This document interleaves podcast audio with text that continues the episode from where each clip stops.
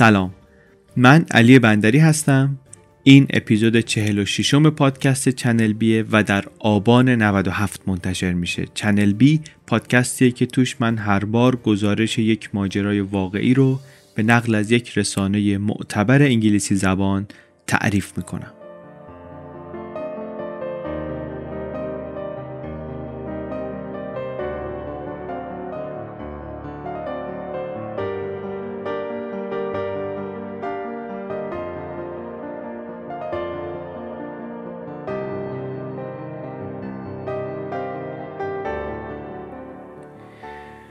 گزارشی رو که در این اپیزود تعریف می‌کنیم با عنوان The Lottery Hackers آقای جیسون فگن نوشته و در بخش Highline سایت هافتینگتون پست منتشر شده. این اولین باریه که ما از هافتینگتون پست یک گزارشی تعریف می‌کنیم.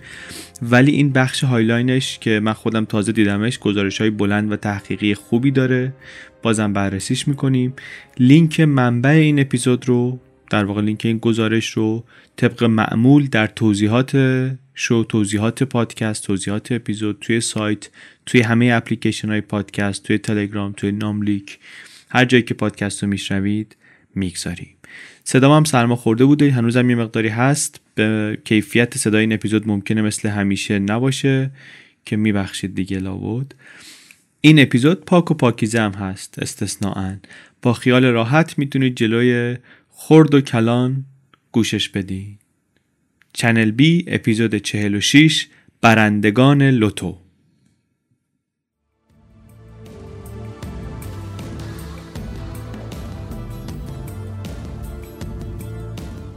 اسپانسر این اپیزود Channel B Payment 24 Payment 24 ارائه دهنده انواع راهکارهای پرداخت بین المللیه یعنی مثلا اگر درآمد ارزی دارین که می‌خواین در ایران نقدش کنین یا اگر به خاطر تحریم ها در پرداخت های آنلاین ارزی مثل مثلا خرید از فروشگاه خارجی یا انتقال پول به خارج از کشور مشکل دارین Payment 24 می‌تونه کمکتون کنه. دیگه اینکه با Payment 24 می‌تونید مسترکارد بگیرید یا ویزا بگیرید یا بیت کوین یا ارزهای دیجیتال دیگر رو بخرین یا بفروشین. payment24.ir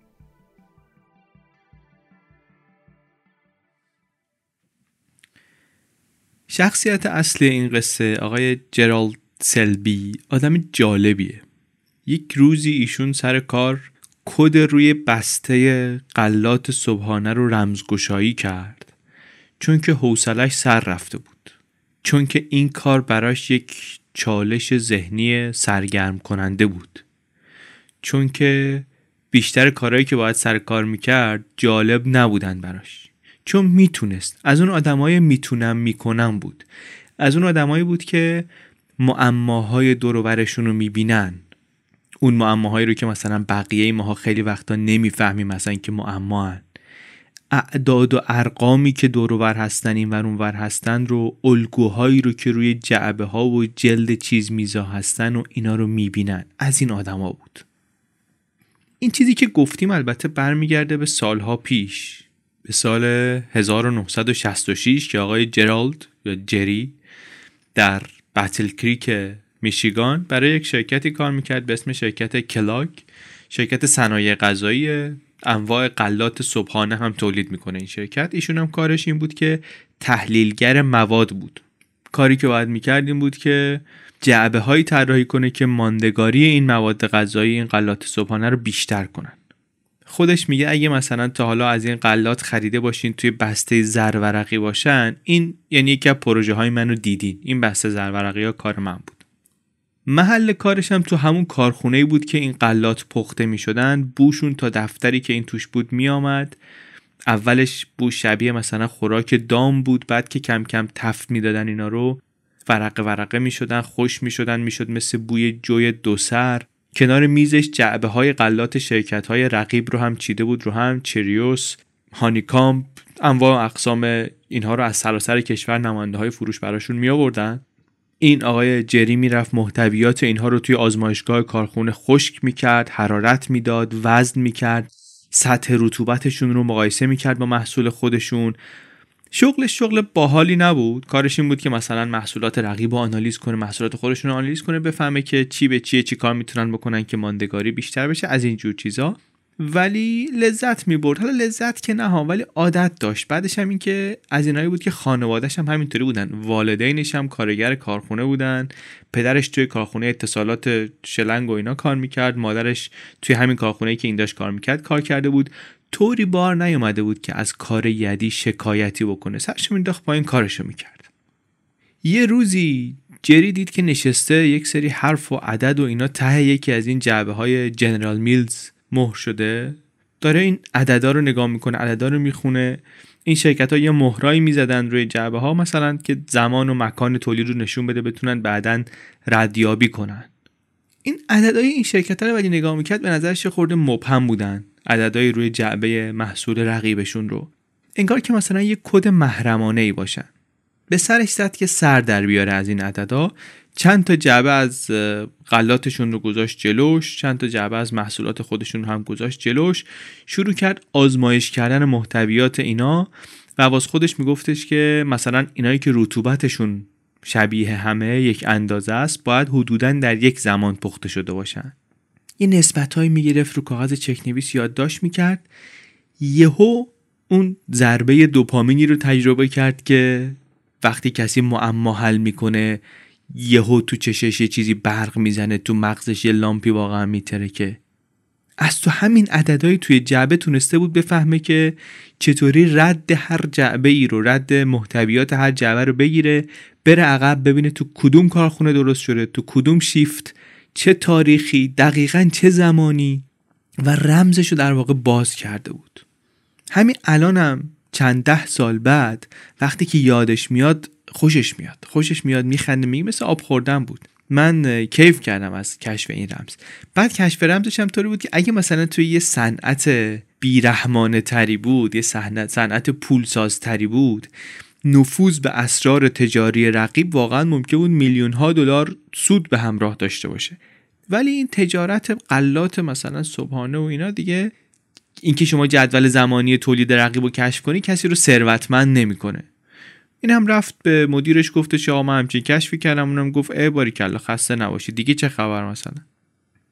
البته این براش مهم نبود که رئیسش چی میگه. همین که از اینا سر در آورده بود براش جالب بود کیفشو کرده بود. اینکه بفهمه مثلا این تیکه کوچیک دنیا چطوری کار می‌کنه واسهش لذت بخش بود. استعداد داشت همیشه که از توی این چیزهایی که برای بقیه معنی نداره یه الگویی در بیاره. بچه که بود اختلال خواندن داشت خانش پریشی داشت دیسلکسیا. و سر مشقاش مشکل داشت همش. این بچههایی که این مشکل رو دارن باید توی شرایط خاصی ازشون امتحان گرفت. یک خاطر مانندی هم بگم. ما توی دانشگاه هم که بودیم یه همکلاسی داشتیم. 20 خورده سالش بود. بعد این گفتش که من این شرایط دارم. همه امتحان ها رو جدا ازش می‌گرفتن. می‌رفتن جدا براش یک شرایطی میگذاشتن ازش امتحان می‌گرفتن. مثلا اگه وقت ما چهار ساعت بود این چون ممکن بود که هفت ساعت وقت داشته باشه هشت ساعت وقت داشته باشه. ولی ما بچه تر که بودیم مثلا تو دبستان اینا از این خبرها نبود. همه با هم بودن و ای بسا کسایی که مثلا ما می‌دونیم اول دوم دبستان دیکته مثلا همش تجدید میشن و مردود میشن و اینا. شاید واقعا این مشکل رو داشتن بعضیاشون. کاری نداریم. ایشون هم قاطی بقیه ازش امتحان می‌گرفتن تا کلاس هشتم. یه بار اون شرایطی رو که باید درست کنن درست کردن و این یهو نشون داد که می‌تونه مسائل ریاضی رو حل کنه در سطح دانش آموز سال اول کالج. یه استعداد خیلی خوبی نشون داد یعنی. بعد ادامه داد به درس خوندنش و سال آخرم با دوست دخترش ازدواج کرد سال آخر دبیرستان. یه کم کلاسی خودش بود که دختر قشنگی بود زیبا بود چش سبز بود به اسم مارجری. بعدم فارغ تحصیل شد و رفت کارگر کارخونه کلاگ شد و مشغول کار شد در همونجا بعدم سری خانواده درست کردن و 6 تا بچه بزرگ شد خانوادهشون. توی چند تا کارخونه و شرکت بزرگ کار کرد شیمیدان شد در کارخانه تعمیرات فاضلاب شهری فروشنده دارو شد یه مدت. اپراتور کامپیوتر بود طراح همین بسته‌بندی غلات بود که گفتیم. و مثلا مدیر شیفت شد از این جور چیزا. ولی در کنار این کارهای کارگری و اداری که می‌کرد ماجراجویی های ذهنیش هیچ وقت متوقف نشد. کلاس شبانه می‌رفت آسون هم نبود البته دیگه. 6 تا بچه قد و نیم قد دارن همینطوری روز به روز بزرگتر میشن ولی این وقت فراهم می‌کرد برای این خوراکای ذهنیش. بعد یه خورده که بچه ها از آب و گل در اومدن شروع کرد اینا هم دعوت کردن وارد علائقش بشن. اینو مثلا قارچ براش جذاب شده بود یه مدت اینا رو هم داشت با خودش می‌برد جنگل قارچ بچینن. یه زمانی علاقمند به زمین شناسی شده بود میبردشون توی گودالایی مثلا می‌گفت بریم این سنگای کروی فسیل شده ای رو بگردیم پیدا کنیم اینا مثلا جالبه. یه زمانی به پسر بزرگش که دبیرستانی بود گفتش که بیا با من سکه بشمر بیا کمک من بکن سکه بشمریم. ایده چی بود؟ دیده بود مردم پول خوردای اضافیشون رو جمع می‌کنن میرن بانک میدن اسکناس می‌گیرن. گفته بود شاید ملت حواسشون پرت باشه که سکه های ارزشمندی رو اشتباهی گذاشته باشن حواسشون نباشه. بانک هم که اینا رو وانه می‌کنه که من برم همینطوری بسته بسته از بانک اینا رو به ارزش اسمی بخرم. مثلا 10 تا 5 تومانی میشه 50 تومن. اینو 50 تومن به بانک بدم اینا رو بخرم. بعد بشینم اینا رو باز کنم. شاید لاش سکه های قیمتی بود. شما فکر رو ببین. فکر غلطی هم نبود. اومدن. پدر و پسر شبها میشستن جلوی تلویزیون لوله لوله باز می‌کردن دنبال سکه های ارزشمند میگشتن و اتفاقا کم هم پیدا نکردن. 6000 دلار اینطوری پول در آوردن پسرش میگه هر کاری رو که می‌رفت توش با همه وجود می‌رفت توش. علاقمند می‌شد به نظریه مثلا سیاه چاله ها یهو می‌دیدی دور همش کتابای استیون هاکینگ و نمی‌دونم داره مطالعه می‌کنه و چی. همش عشق این بود که بره توی یه چیزی غرق بشه. سال از پی سال میگذشت و این آقا انواع و اقسام مدارک تحصیلی رو می‌رفت می‌گرفت. یه فوق دیپلم گرفت از همون جایی که کار می‌کرد. یه لیسانس ریاضی گرفت. یه لیسانس business گرفت. یه MBA گرفت. یه فوق لیسانس ریاضی شروع کرد ولی دیگه یواش یواش وظایف خانوادگی مانعش شد. نتونست تمامش کنه. ولی نمی‌تونست عددها رو ول کنه. وسوسه اعداد ولش نمی‌کرد. یه سال با مارج همسرش رفته بود توی حراجی کتاب دست دوم کتاب کتاب بخره واسه بچه ها اصل چیزی که خرید یه سری کتاب ریاضی کالج بود. یه دسته کتاب ریاضی کالج. دخترش ازش پرسید که بابا اینا چیه خریدی؟ گفت اینا رو خریدم بخونم سوادم نم نکشه. همچی آدمی بود این آقا. و با این چیزهایی که الان تعریف کردیم با این مقدمه ای که تا حالا گفتیم خیلی عجیب نیست که در سن 64 سالگی بگم به شما که آقای جری به فکر حل جذابترین معمای جهان افتاد.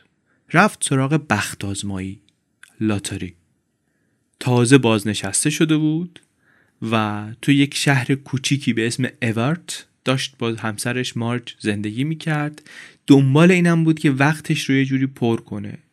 یه روز صبح رفت بقالی دید که بروشور یه مسابقه بخت آزمایی جدید اونجاست. ورش داشت آورد خونه. همینطوری داشت میخوندش همون حالی بهش دست داد که یه روزی تو کارخونه روی جعبه عددا رو دیده بود بهش دست داده بود. دید یه جوری توضیحات این بازیه انگار که میشه بردش. نقطه ضعف داره سوراخ داره بازیه انگار. چشاش همونجا برق زد.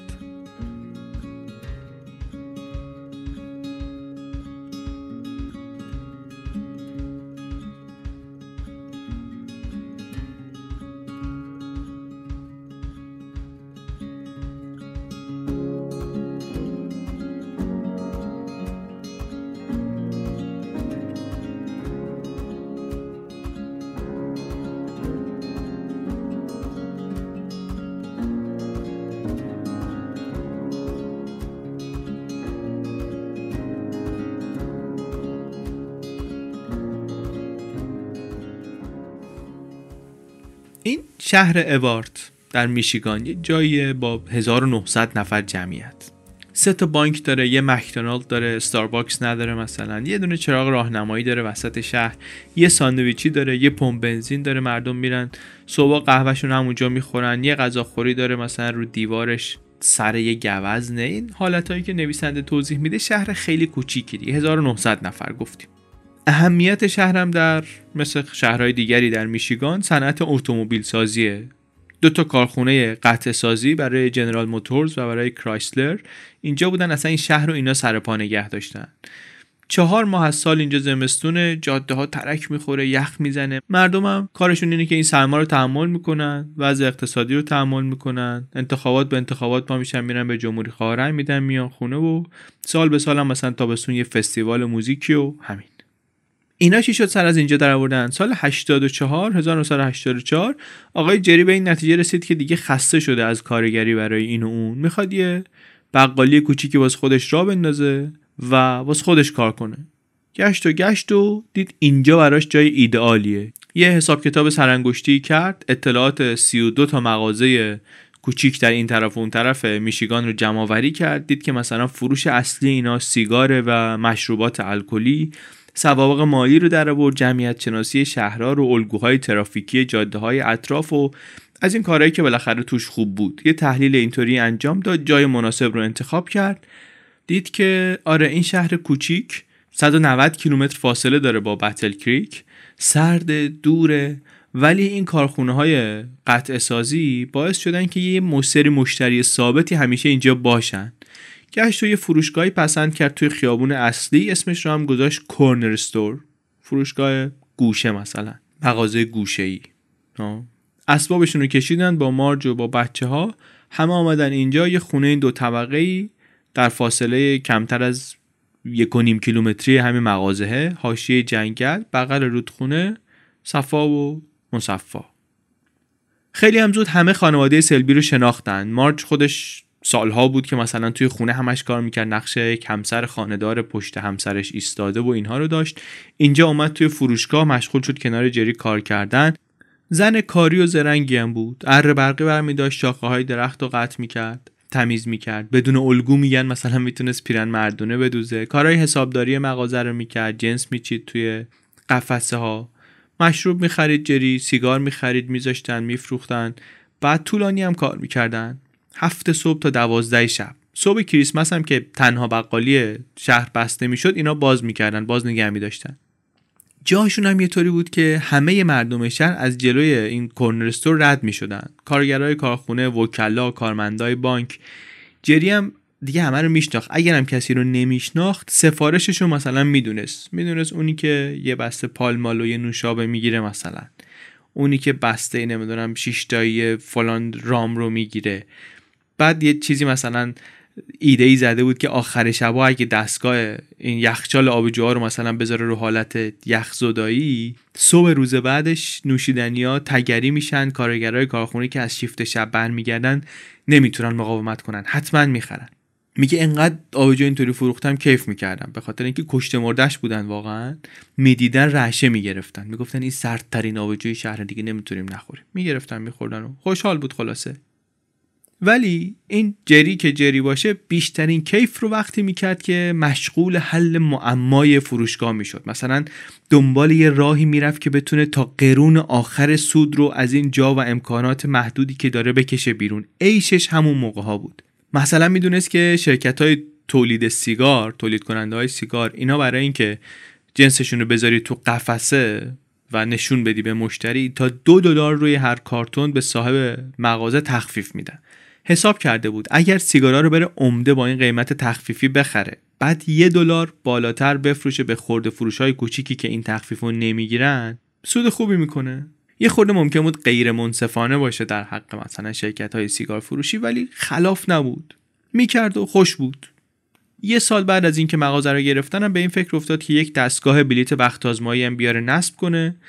یه جعبه آوردن گذاشتن. بلیت های لاتاری ایالت میشیگان رو چاپ می‌کرد. تنها ماشین شهرم بود. یکی از چند تا ماشینی که مثلا توی این بخش اینها بود توی شهرستان اینا بود. خبرش همه جا زود پیچید. خودش میگه همه مشتریام از دم بازی می‌کردن.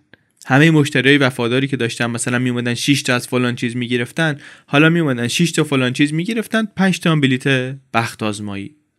اینجوری هم بود که 16 17 تا بلیت فوری از این بلیت هایی که یه عددهایی روشه بعد می‌خری روشه باید با ناخون بخراش همون موقع می‌فهمی که برنده شدی یا نه. اینا می‌داد دست مردم بابت هر بلیتی که میفروخت 6 درصد کمیسیون از ایالت می‌گرفت. دو درصد هم از بلیت برنده ای که توی همون فروشگاه نقد بشن گیرش میآمد. دیگه خودش می‌رفت تو روزنامه محلی تبلیغ می‌کرد. بعد برای یه بازی به خصوص تقاضا که زیاد می‌شد بلیتایی رو که فروش نرفته بود در میداشت. سکه های یه سنتی نو میچسبوند روشون میگفتش که اینا سکه شانسن. بعد ملت هم میومدن اینا رو میخریدن. چیزی نگذشت که 300 هزار دلار در سال فقط بلیت لاتاری میفروخت. 20 هزار دلار می‌شد سودش. بیشترین جایزه ای که یه نفری توی فروشگاهش برنده شد 100 هزار دلار بود. خیلی business خوبی در آورد از این. خود خانواده ولی خیلی پرهیزکار بودن با اینکه خودشون صبح تا شب تو مغازه بودن و میچرخوندن اینجا رو اینا.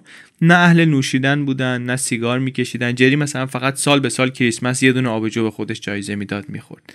از این ماجرای بخت آزمایی هم کلا پرهیز می‌کردن. مارج که کلا دوست نداشت خطر کردنش رو دوست نداشت. جری هر از گاهی چند تا بلیت می‌خرید ولی فقط به عنوان یه پدیده ای که یک نظمی داره براش جالب بود.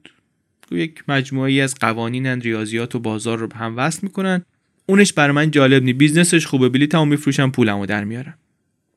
انقدر این ماشین موفق بود که تونستن اینا یک بخش کوچیک اضافه کنن به فروشگاه. یه فروشنده اضافه هم استخدام کرده بود که روزهای قرعه کشی که سرشون شلوغتر بود فقط اون ماشین رو اداره کنه.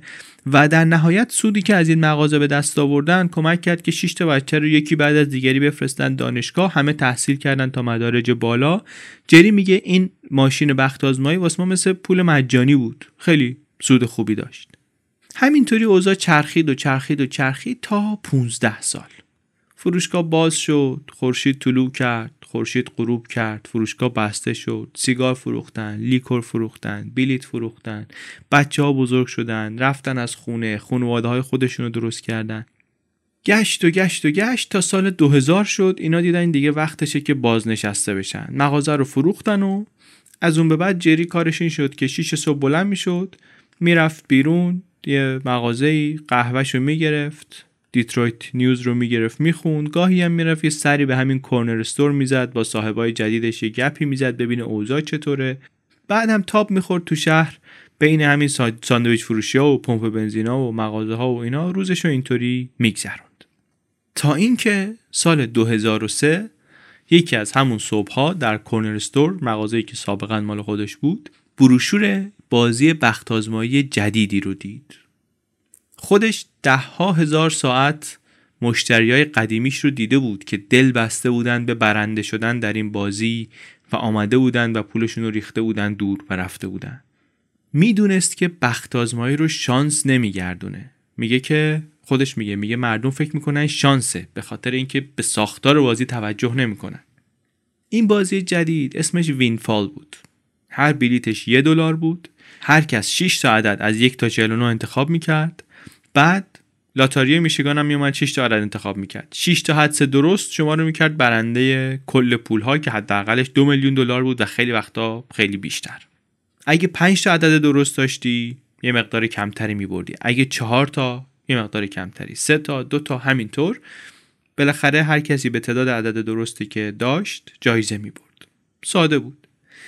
چیزی که جری رو وسوسه کرد. این ترفند غیر معمول بازی بود که اسمشو گذاشته بودن رول داون.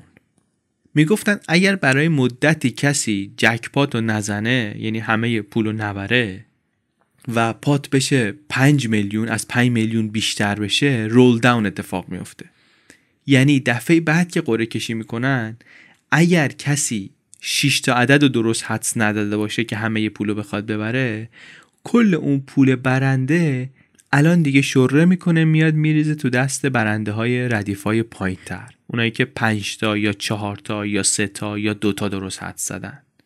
مثل مثلا آب که تو فواره حوزچه بالایی میریزه تو حوزچه بعدی تو حوزچه بعدی تو حوزچه بعدی. توی ایالت های دیگه هم بازی های بخت آزمایی بودن که قانون رول داون داشتن ولی ساختار هیچ کدومشون شبیه این وینفال نبود. رول داون اینا تقریبا هر 6 هفته یه بار اتفاق می افتاد و انقدی مهم بود که لاتاری میشیگان ایالت میآمد به عنوان یک کلک بازاریابی زودتر اعلامش می‌کرد که اینطوری آدمای بیشتری رو بکشه که بیان شرط بندی کنن. اینطوری هم بود که مردم در هفته های رول داون بیشتر شرط میبستن به امید اینکه یک بخشی از این جایزه بزرگ رو برنده بشن. احتمالات حدسای مختلف رو لیست کرد و نگاه کردید که یک به پنجاه و چهار احتمال داره که سه تا از 6 تا عدد درست باشه. 5 دلار مثلا ببریم. یک به 1500 شانس داری که چهار تا از 6 تا درست باشه. 100 دلار ببری اما چیز مهمی که فهمید با یک کمی محاسبه ذهنی این بود که به طور متوسط اگر کسی تا رول داون صبر کنه ممکنه بیشتر از مقداری که باخته برنده بشه. به شرط اینکه کسی اون هفته هر 6 تا عدد رو درست انتخاب نکنه و جایزه بیاد برسه به کسایی که 5 4 3 2 عدد درست دارن احتمال اینکه شما ضرر نکنی زیاد میشه یهو. گوش کردیم چی شد دیگه؟ اگه یه مدتی کسی جکپات رو نمی برد بیشتر از 5 میلیون دلار جایزه جمع می شد رول داون اتفاق می افتاد یعنی اگه کسی اون بارم 6 تا عدد رو درست تشخیص نمی‌داد درست نگفته بود این پول قلمبه ای که اونجا جمع شده بود بین همه اونایی که یک دو سه چهار پنج تا عدد درست گفته بودن تقسیم می‌شد. یعنی با تقسیم شدن جایزه بزرگ هر ترکیب برنده ای از سه عدد به جای اینکه 5 دلار ببره 50 دلار میذاشت تو جیب بازیکن اونایی که 4 تا داشتن به جای 100 دلار 1000 دلار میبردن. شانس اینکه یهو سود کنی می‌رفت بالا. سادهش یعنی اینکه جری متوجه شد که طبق این اعداد و ارقام اگر هیچ کسی جکپات رو نبره در هفته ای که رول داون داره اتفاق میفته یه بلیت یک دلاری لاتاری ارزشش بیش از یک دلاره. میگه خود ضرب و جمع کردم دیدم نمی‌تونم مقاومت کنم برگشتم مغازه. ول کنیم یه خورده آقای جری رو. بریم ببینیم که قصه بخت آزمایی و لاتاری اصلا چیه تو آمریکا چون یه مقدمه ای که برای فهمیدن اساس این قصه و ادامه این قصه لازمه.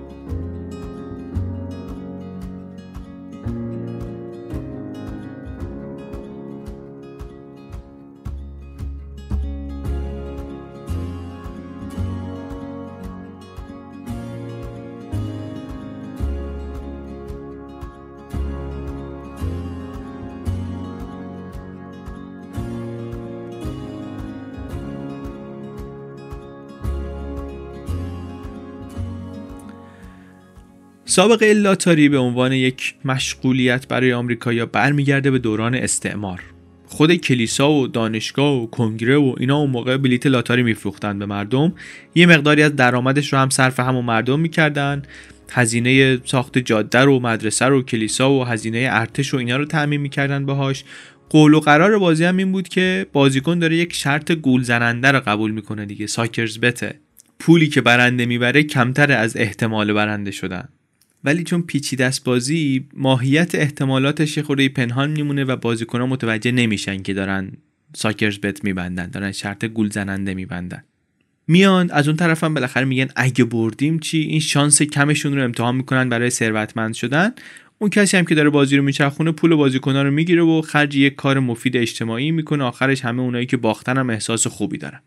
بخت آزمایی رو معمولا پژوهش های روانشناسی میگن که ما به دلایل منفی بازی می‌کنیم یا به دلایل معیوسانه بازی می‌کنیم. از فقر می‌خوایم فرار کنیم یا تحت تاثیر تبلیغاتیم یا معتاد قماریم یا اینکه خیلی از قوانین احتمالات سر در نمیاریم بعضی وقتا.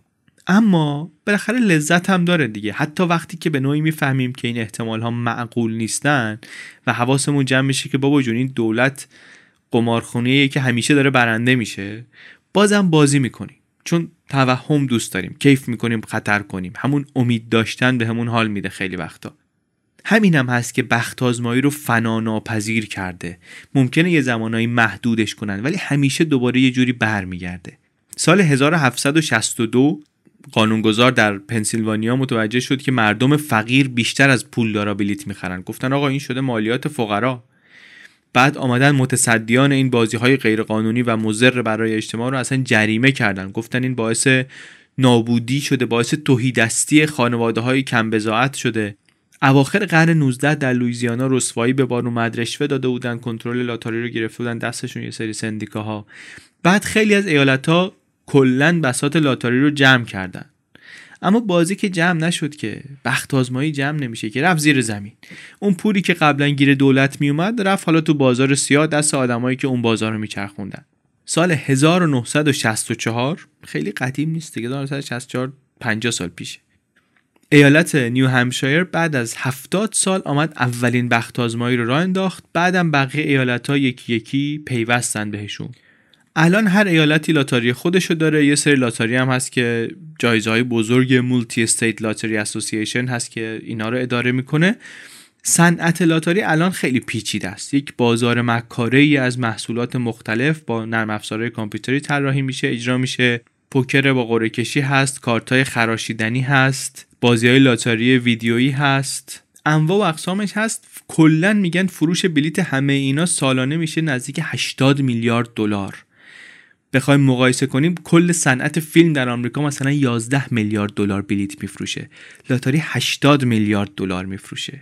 خیلی حرفه. این پول کجا خرج میشه بعدا؟ بیشتر از 50 میلیارد دلارش جایزه برنده هاست.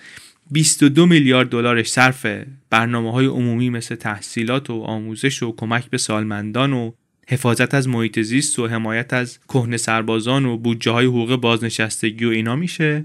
برای همینم هست که لاتاری دشمن سیاسی نداره زیاد. سیاستمداران مقام های منتخب از هر حزبی که باشن خیلی سخت بتونن مقاومت کنن در برابر این پولی که لاتاری داره وارد سیستم می‌کنه. اما همینطور که لاتاری قوی و قوی تر شده دلایل اساسی علیه لاتاری هم قوی شدن. اینکه لاتاری پس رفته پول رو از فقرا می‌گیره میده به ثروتمندا. یه گزارشی در Journal of Gambling Studies هست در 2011 نتیجه گیریش اینه که هنوز مشتری های اصلی بخت آزمایی فقرا هستن. باز یه پژوهش دیگه هست نشون میده توی گروه های مختلف جمعیتی مردها سیاه پوستا بومی های آمریکایی ساکنان محله های محروم اینا نسبت به گروه های دیگه بیشتر بازی می‌کنن. منتها بالاخره همینه که هست دیگه همینطوری داره میچرخه و بوده و هست و توی چل سال گذشته میگن که از نظر سیاسی برای ایالت ها خیلی راحت تر بوده که از طریق لاتاری پول در بیارن تا اینکه بخوان بیان روی شرکت ها یا اموال و ثروت مثلا ثروتمندان مالیات ببندن. مسئولیت دولت رو مسئولیت دولت های ایالتی رو اینطوری کمتر کرده. یک گزارشی هست که در 2009 جایزه پولیتسر برد درباره نابرابری در اصول مالیات در آمریکا. توی اون گزارش نویسندش میگه که دیوید کی جانسون میگه که 11 تا از ایالت ها هستن که از لاتاری بیشتر پول در میارن تا از مالیات بر درآمد شرکت ها 11 خیلی حرفه ها. که از لاتاری ایالت دولت ایالتی بیشتر پول در میاره تا از مالیاتی که داره به شرکت ها به درآمد شرکت ها میبنده.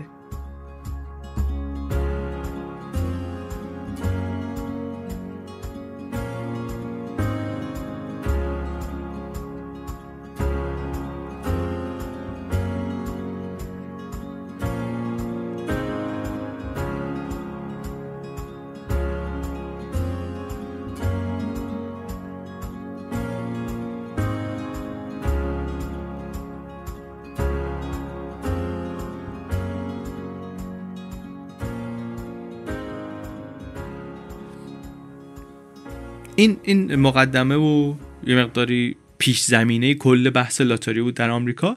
ولی برگردیم به قصه. آقای جری ما که پشت میز آشپزخونه نشسته بود به این چیزا داشت فکر نمی‌کرد. داشت به این فکر می‌کرد که چطوری بازی کردنش رو از زنش قایم کنه.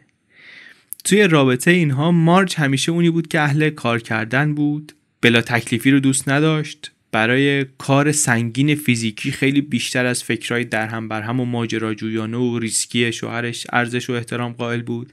حتی حالا که بازنشسته شده بود سختش بود آروم بگیره. شوهرش نشسته بود جلو تلویزیون برنامه تماشا می‌کرد حالا برنامه علمی یا هرچی ممکن بود این پاشو بره انباری رو رنگ بزنه یا یه درخت شکسته ای رو تو حیات جابجا کنه چنین آدمی بود.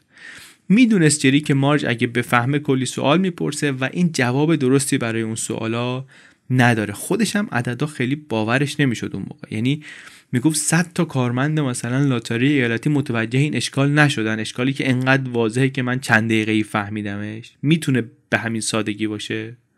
تصمیم گرفت این فرضیهش رو یواشکی آزمایش کنه. اول با یه مداد و یه دفترچه یادداشتی شروع کرد بازی رو فرضی واسه خودش بازی کردن. یکی از هفته های رول داون عدداش رو انتخاب کرد. منتظر قرعه کشی موند. بعد برد فرضیش رو حساب کتاب کرد و تو این بازی فرضی دید که پول در آورد. ضرر نکرد و سود کرد. دفعه بعد که جایزه بزرگ وینفال رسید به بالای 5 میلیون دلار ایالت اعلام کرد که رول داون می‌خواد بشه. رفت یک بقالی در یه شهر دیگه 75 کیلومتر فاصله داشت با شهر خودشون جایی که مثلا آشنایی نبینه کسی پرسجویی ازش نکنه. وایسا جلوی ماشین پرینتر لاتاری و 2200 دلار خرج کرد ثبت کرد تا کامپیوتر همه عددا رو براش بیرون کشید و دونه دونه بلیتاشو گرفت. چند روز بعد که عددا رو اعلام کردن 2200 تا بلیت داشت. بلیتاشو مرتب کرد. از هر کدوم چند تا دوتایی بردن چند تا ستایی بردن چند تا چهارتایی بردن دسته دسته کرد خط کشید. دید که 2150 دلار برده. 2200 دلار خریده بود 2150 دلار برد 50 دلار ضرر کرد. اگر جری آدمی بود با اعتماد به نفس یه مقدار کمتر همینجا دیگه تموم می‌کرد کارو. حدسی زدم هیجان زده شدم هزینه کردم. کیفی کردم چیزی نباختم چیزی هم نبردم. بس دیگه قصه جالبی میشه واسه تعریف کردن واسه نوه و واسه دوستام و اینا تعریف می‌کنم. اونم تو این سن. اما جری اینجور آدمی نبود.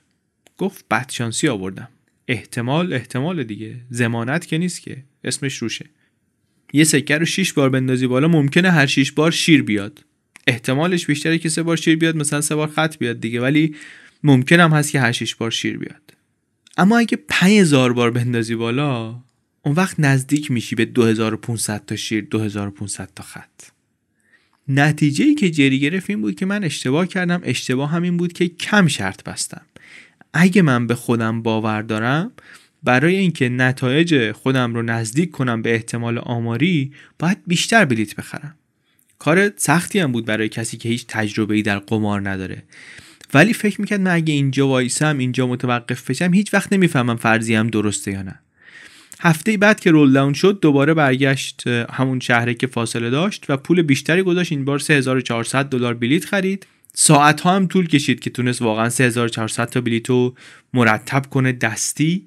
ولی همین کار کرد توی همون فروشگاه همین کار کرد که زنش موچشو نگیره. این بار 6300 دلار بود. یعنی 46 درصد سود. دل و جرأت پیدا کرد. رول داون بعدی بیشتر شرط بست. این دفعه 8000 دلار خرید 15700 دلار برد. 49 درصد سود. بعد یه دفعه رفتن تعطیلات مسافرت. با چند تا از دوستاشون توی یه پارکی چادر زده بودن و اینا و شب نشسته بودن. دور آتیش تصمیم گرفت که رازشو به زنش بگه. گفت خانوم گفت بله. گفت بنده شروع کردم به قمار. گفت ای دل قافل چیکار کردی؟ گفت قمار می‌کنم. بلیت بخت آزمایی دارم می‌خرم و بلدم هستم چطوری ببرمش. یک روشی دارم واسه خودم. تا همینجا هم مبلغی که بردم پنج رقمیه. مارچ واکنشی نشون نداد. این کنده های چوب نویسنده میگه که ترق و تروق می‌کردن توی همین تاریک روشن هوا و مدت طولانی فکر کرد به حرف شوهرش. در نهایت لبخند رضایتی زد. دیده بود که در تمام این سالها انواع و اقسام معما رو این جری حل کرده. پس بازم می‌تونه بکنه. از این گذشته میگه من کی باشم که به 15700 دلار بخوام بگم پیف پیف بو میده. کی بعدش میاد از این همه پول؟ بعدا مارج گفتش که می‌دونستم جواب میده. مثل روز برام روشن بود که کار می‌کنه. این شد که گفت منم هستم. اسپانسر این اپیزود Channel B پونیشاست. پونیشا سایتیه که کسایی که پروژه هایی دارن برای انجام دادن رو وصل می‌کنه به کسایی که می‌تونن این کارها رو انجام بدن. کارهایی مثل ترجمه، تایپ، برنامه نویسی، طراحی لوگو، طراحی سایت، طراحی گرافیک، ساخت ویدیو، motion، صداگذاری، اینجور کارا.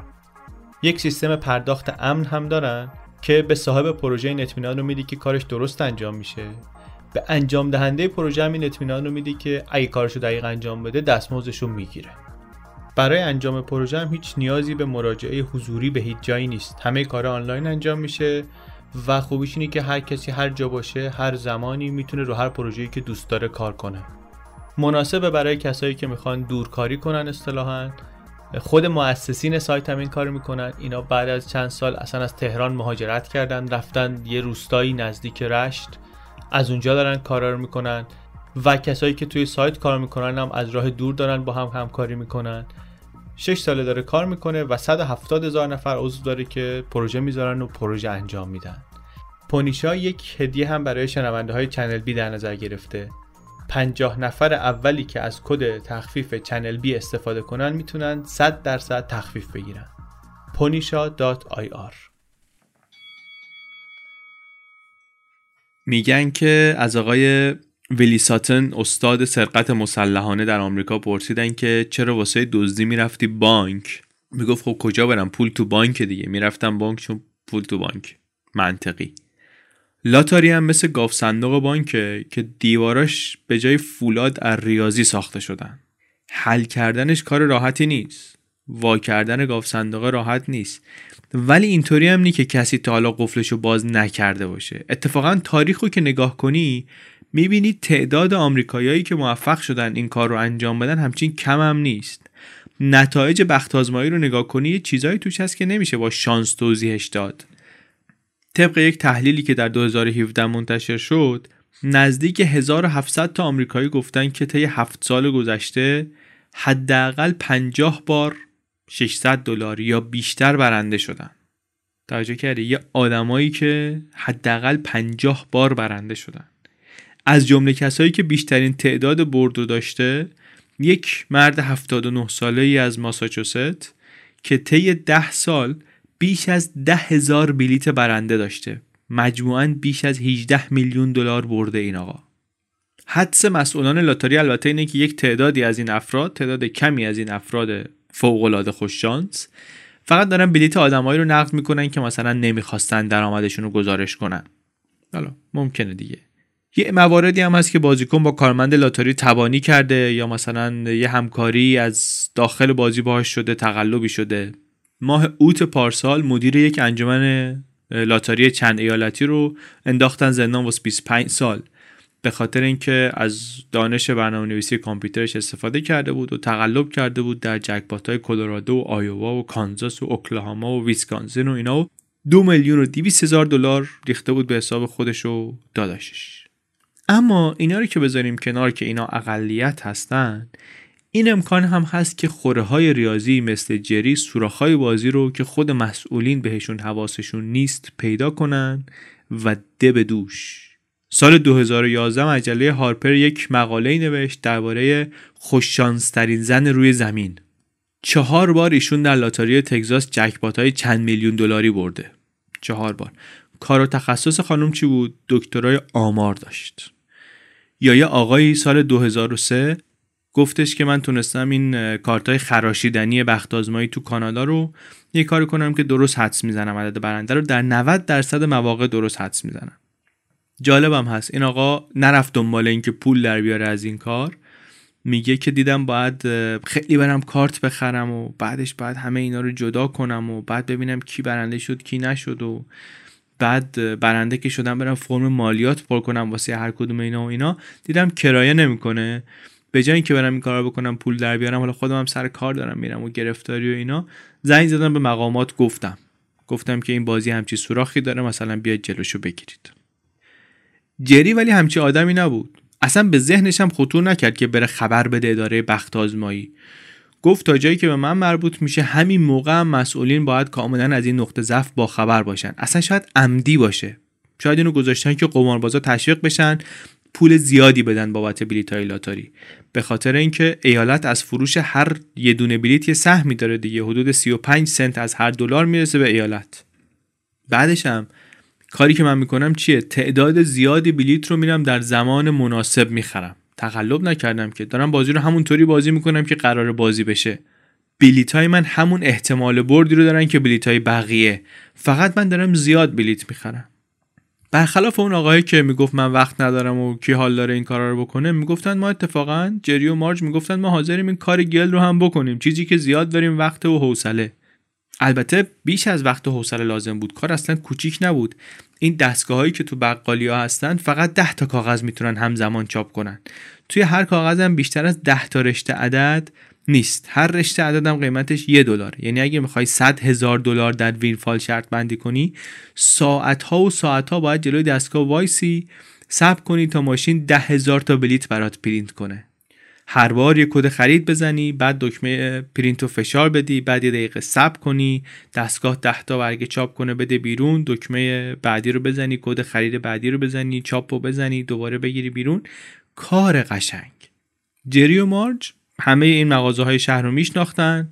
برای همین صبح سر و کلشون که پیدا می‌شد که به معنی واقعی کلمه تمام روز رو وایسن اونجا بلیت چاپ کنن کسی مزاحمشون نمی‌شد. اگرم برای مشتری ها سوالی ایجاد می‌شد که چرا این زوج ساده یهو این همه دل مشغول قمار شدن چیزی نمیپرسیدن ازشون. بعضی وقتا بلیت گیر می‌کرد یا مثلا جوهر کارتریج تموم می‌شد. جری میگه فقط باید وایسی بالا سر دستگاه حوصله کنی ادامه بدی کارو. چاپ کنی چاپ کنی چاپ کنی. بعدم بلیط ها رو می آوردن توی دسته هایی به ارزش 5000 دلار رو هم میچیدن با کش لاستیکی میبستن. قره کشی که انجام می‌شد میشستن تو حال خونه جلو تلویزیون و صدها هزار بلیت رو بعضی وقتها مرتب می‌کردن و بسته به ارزششون میذاشتن رو هم. اونایی که چیشون درست نیست یه جا.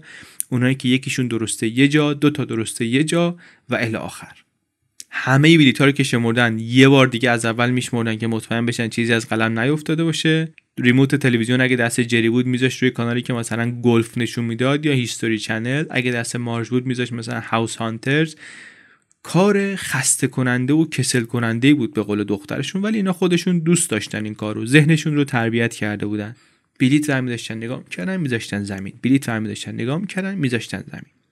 میگه منم سعی کردم یه کمکی بهشون بکنم ولی نمی‌تونستم پا به پای اینا برم. یه دونه بلیتو که من میذاشتم چک می‌کردم میذاشتم سر جا می‌دیدم اینا ده تا مرتب کردن. اوائلش بچه ها اصلا علاقه جدید پدر و مادرشون رو درک هم نمی‌کردن. پسرش میگه من فکر کردم بابام خل شده. به هم میگفتش که پسر چی رو نمی‌فهمی؟ این ریاضیات کلاس ششم دیگه. میگه من بهش می‌گفتم که مثل که یاد رفته من ریاضی کلاس ششم چند شدم. من نمی‌فهمم شما می‌فهمی من نمی‌فهمم. اصرارم داشتن که نه ما کمک نمی‌خوایم. خوش میگذره بهمون شما نگران نباشید وقتشو که داریم داریم بازی بازی می‌کنیم دیگه. مارچ حتی می‌گفت کار یدیه دیگه کار گله دیگه. من همیشه کار یدی دوست داشتم. اما با همه این خونسرد بازی ها اون هفته های رول داون که می‌رسید صبر و قراری دیگه واسه اینا نمیموند. نزدیک های قره کشی دیگه مثل اسفند رو آتیش می‌شدن. بعد خوششون هم اومد. گفتن که شریک بشیم این خوش‌شانسیمون رو شریک بشیم با دیگران. بخت آزمایی میشیگان هم استقبال می‌کرد. از گروه های بزرگ شرط بندی به هر حال هرچی هم اینا تعداد بیشتری بازی می‌کردن ایالت هم پول بیشتری در می آورد دیگه. جری هم رفت یه بررسی کرد یه یه قوانینی هست برای office pools برای اینکه گروه های بزرگ بتونن بیان شرط بندی کنن به جای شخص حقیقی. و شخص حقوقی مثلا بازی کنه. دید عملا ایالت داره گروه ها رو دعوت می‌کنه که توی وینفال شرط بندی های بزرگ انجام بدن. برای همین تابستون 2003 6 ماه بعد از اینکه اولین بلیتاشو خریده بود به بچه هاشون گفتن که شما مگه بخواید می‌تونید بیاید شریک بشید. بچه ها هم آمدن و هر کدوم مقدار متفاوتی پول دادن به جری گفتن بیا برو با این شرط ببند. اولین باری که با هم این کار رو انجام دادن کل خانواده 18 هزار دلار شرط بستن بیشترش رو هم از دست دادن. چون یه بازیکن دیگری یه بلیتی آورد و شیش رقم و برد. جکپات و زد و جایزه بزرگ رفت و هیچی به هیچی. جری ولی جفت باشو کرد توی کفش که این فقط بدشانسیه این بدشانسیه که یه نفر جکپاتو زده. اگر نمی‌زد ما میبردیم. ضرر نمی‌کردیم. و بچه هاش و زنش هم حرفشو قبول کردن.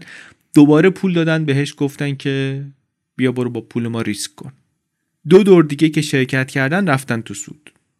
جوان اون سال هم جری یک شرکت درست کرد که گروه رو مدیریت کنه. یک اسم خیلی حوصله سربری هم گذاشت روش GS Investment Strategies LLC و شروع کرد سهام فروختن. هر سهم 500 دلار اول به بچه ها بعد به دوستا و همکارای سابقش. در نهایت شدن 25 نفر. توشون یک نفر مأمور دولت هم بود یه افسر دادستانی بود یه قائم مقام بانک بود سه تا وکیل بود حسابدار شخصی خودش بود. یه آقای جالبی اونم. استیو وودز یک سیگاری قهار سینه سوخته بود. جنی می‌رفت دفتر این علامت جلوی در رو برمیگردون مثل این فیلم ها از باز می‌کرد بسته. میشست پای صحبت های استاد برای اینکه مثلا این گروه چطوری مدیریت کنم و کارهای حسابداری رو چطوری از پیش بروم و اینا. شرکت خودش ارزشی نداشتی که موجودیت شرکت فقط رو کاغذ بود. یک شرکت آمریکایی بود. نه چیزی میفروخت نه چیزی تولید می‌کرد نه اختراعی نه ابداعی نه لیست حقوقی نه دستمزدی نه هیچی. تنها کارش این بود که در بخت آزمایی شرکت کنه. اوضاع کارم خوب بود. تا بهار 2005 در دوازده هفته مختلف رول داون در لاتاری وینفال بازی کرده بودن. مبلغ شرط بندی هم همینطوری با بردا بالا می‌رفت. اول 40 هزار دلار سود بعد 80 هزار دلار بعد 160 هزار دلار. مارج سهمش رو می‌برد ذخیره می‌کرد توی حساب پسندازی جری رفت یه ماشین جدید خرید یه فورد F350 خرید کاروان میبست پشتش. علاوه بر این به امید اینکه خانوادهش رو از هر بحرانی در آینده بتونه محافظت کنه شروع کرد سکه خریدن از زرابخانه ایالات متحده که مثلا تورم اگر شد و شد و اینا پول نباشه دستشون سکه باشه. به تدریج 5 تا صندوق امانات پر کرد با سکه های طلا و نقره و پولدار داشتن می‌شدن همینطوری دیگه. داشتن پولدار می‌شدن تا اینکه در ماه می 2005 بدون هیچ اختار و اعلام قبلی بخت آزمایی میشیگان تعطیل شد. تعطیل شد و یه بازی دیگه ای آمد به جاش به اسم کلاسیک لوتو 47 و مقامات هم گفتن که فروش بلیت وینفال افت داشته و ما دیگه تعطیلش کردیم. جری خیلی دلخور شد. گفت بابا من این چیزی پیدا کرده بودم دوستش داشتم نظم و ترتیب می‌داد به روزهای زندگی من احساس مفید بودن می‌داد. به کسی هم ضرری نمی‌رسید پاداشی هم می‌گرفتم و خوش بودم و اینا. خودش میگه که مثلا من 68 سالم بود هدف پیدا کرده بودم سرخورده شدم. هم خودم هم زنم وقتی که این جمع شد خیلی سرخورده شدیم.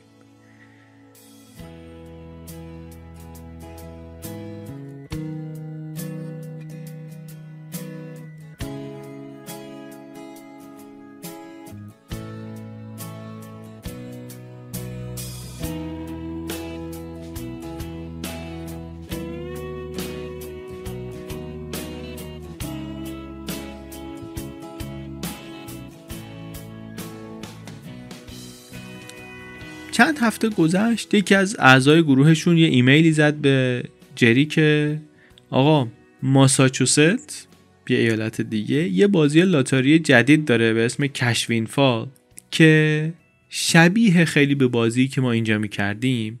تفاوتش هم اینه که به جای یه دلار بلیتا رو باید دو دلار بدی بخری و به جای اینکه 6 تا عدد از یک تا 49 انتخاب کنی از یک تا 46 انتخاب می‌کنی. رول داون وقتی اتفاق میفته که به دو میلیون دلار برسه نه به 5 میلیون دلار جکپات. اما اینا رو که بذاری کنار بقیه چیزاشون مثل همه. پرسید از جری که فکر می‌کنیم می‌تونیم بازی کنیم اینو؟ جری رفت و قلم کاغذ آورد خود حساب کتاب کرد و گفتش که احتمال برد خوبه ولی منطق بازی خورده گیج کرده منو.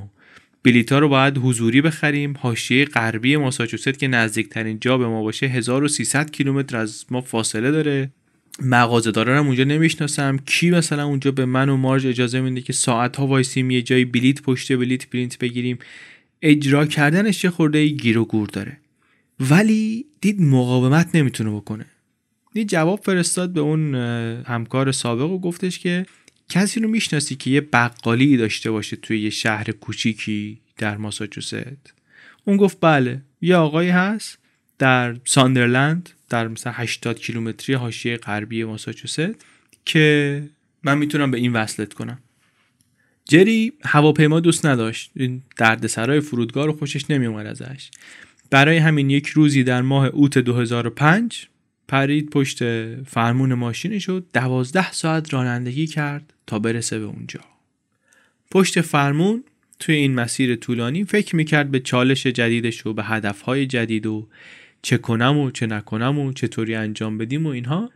چیزی که بهش فکر نمی کرد این بود که برای اولین بار توی این کار قماربازی داره می‌خوره به پست چند تا رقیب بیرحم و چغه رو بد بدن. این چیزی که حتی اون موقع به ذهنشم خطور نکرد. قصه این بود که هفت ماه قبل از این تاریخ یک دانشجوی MIT به اسم آقای جیمز هاروی توی خوابگاه در به در اتاق به اتاق دنبال این بود که واسه دو تا پروژه شخصیش آدم جمع کنه. یکی این بود که می‌خواست یه سوپر بال پارتی را بندازه. یک مهمونی بگیره جمع شن با هم دیگه سوپر بال ببینن. یکی دیگه اینکه می‌خواست یه تیم را بندازه برن گروهی بخت آزمایی شرکت کنن. خوابگاهشون یه ساختمونی بود چهار طبقه. دانشجوهای رشته های علوم کامپیوتر و مهندسی و اینا توی زندگی می‌کردن. یک آزمایشگاه یه لبی داشت زیر زمین.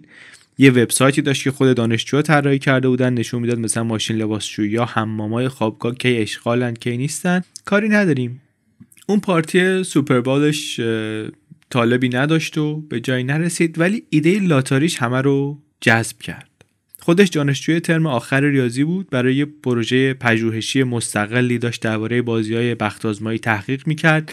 بازی های چند ایالتی رو مقایسه می‌کرد با هم دیگه ببینه کدوم فرصت برد بیشتری میده. بازی های ایالت های مختلف رو آنالیز می‌کرد.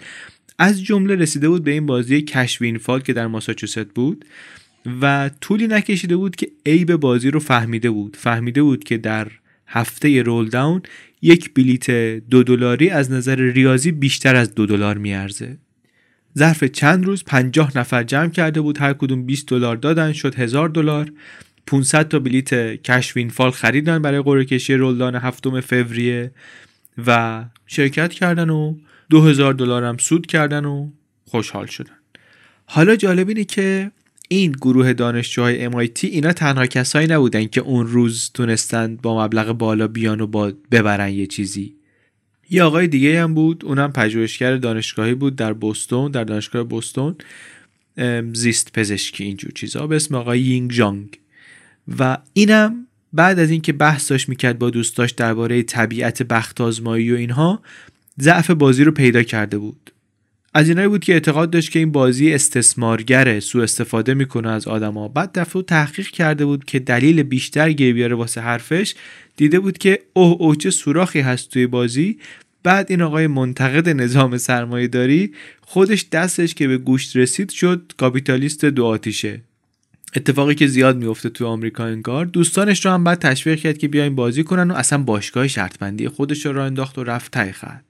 Doctor Zhang Lottery Club Limited Partnership. یک گروهی تشکیل داد. شرط بندی می‌کردن با یه مبلغی بین 300 تا 500 هزار دلار در هر هفته roll down. شروعشون اینطوری بود. خودش هم اصلا بعد از یه مدتی از اون کار پژوهش و تحقیقات و کار آکادمیکی که داشت استعفا داد آمد بیرون تمام وقت رفت تو لاتاری بلیت ها رو هم از یه بقالی دم خونهشون می‌خرید در حومه بستون به صورت انبوه. بعد بلیت بازنده ها رو هم جمع می‌کرد توی جعبه میذاشت اتاق زیر شیروانی. آخرش هم وزن همین کاغذها باعث شد سقف ترک بخوره. یک حکایت بامزه و عبرت آموزی داره واقعا ایشون. بگذریم. هرچند که خیلی این آقای جانگ با جدیت و حرارت بازی می‌کرد ولی به پای این نوابق در حال پیشرفت MIT نمی رسید هاروی اون دانشجویی که رئیس این بچه های MIT بود بعد از اولین رول داون اومد 40 50 تا بازیکن مشخص رو جمع کرد. بعضیشون استادایی بودن که امکانات قابل توجهی هم داشتن. یک همکلاسیش رو هم به کار گرفت که گروه رو کمکش کنه مدیریت کنن با هم. دانشجوی مهندسی برق بود. یه بار برای اینکه نظرش رو ثابت کنه درباره امنیت رفته بود 620 تا رمز عبور پسورد استاد و دانشجوی دانشگاه رو دزدیده بود. یه آدم اینطوری بود. حالا آمده بود به رفیقش هاروی کمک کنه که این شرکتشون رو را بندازن بیزنسشون رو بچرخونه. شرط بندی معمول اینها توی هفته های رول داون 300 تا 600 هزار دلار بود. برخلاف جری که میذاشت که کامپیوتر عدداش رو انتخاب کنه بچه های MIT ترجیح می‌دادن که خودشون این کارو بکنن. اینطوری عدد تکراری دیگه انتخاب نمی‌شد ولی در عوض معنیش این بود که هفته ها باید ثبت می‌کردن که مثلا صدها هزار بیزی کوچیک برگه های شرط بندی رو دونه دونه پر کنن. ولی خب معلومه برای دانشجوهای MIT خیلی راحت تره که با کامپیوترهای خودشون بلیتا رو کلی پرینت بگیرن بعد موقع بازی بیان تحویل بدن به مغازه دار. اما قوانین Cash WinFall اجازه این کار رو نمی‌داد. یکی از چند اقدام حفاظتی بود که لاتاری ایالتی ماساچوست وضع کرده بود که فعالیت های شرط بندی رو مثلا کنترل کنه جلوی تقلب رو بگیره. کلا هم از این مکانیزم های کنترلی کم نداشتن. تقریبا آنلاین مقامات می‌تونستن در جریان فروش باشن. هر عامل فروشی که در روز بیش از 5000 دلار بلیت میفروخت باید یک مجوز ویژه‌ای می‌گرفت. معنیش این بود که مقامات لاتاری می‌تونن شرط بندی های سنگین غیر عادی رو شناسایی کنن از پیش. نتیجه این که مأموران لاتاری ایالات ماساچوست کاملا خبر داشتن که در خرید بلیت کشف فال چند تا مورد نامتعارف هست. الگوهایی بود که بالاخره نشون می‌داد که یک جاهایی داره اتفاقی میفته. یه روزی ماه ژوئیه مدیر یه فروشگاهی تماس گرفت با دفتر مرکزی بخت آزمایی.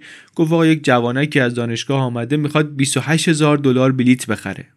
مدیر هاج و واج مونده بود مثلا می‌خواست بدونه که قانونی هست این کار یا نه.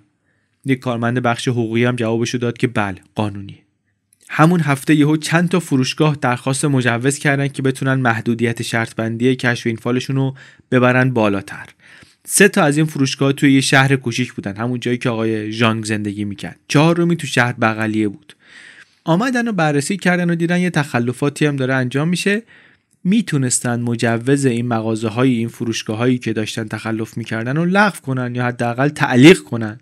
ولی نکردن این کار رو. اجازه دادن که اینا کارشون ادامه بدن مسامحه کردن. این روی کرده راحتگیرشون نسبت به اجرای قانون باعث شد که وقتی جری رفت توی اون بقالی اون مغازه‌ای که اون همکار سابقش بهش معرفی کرده بود اون مغازه دار دیگه دیده بود مأموران دولتی وقتی کسی خلافی هم می‌کنه خیلی گیری نمیدن.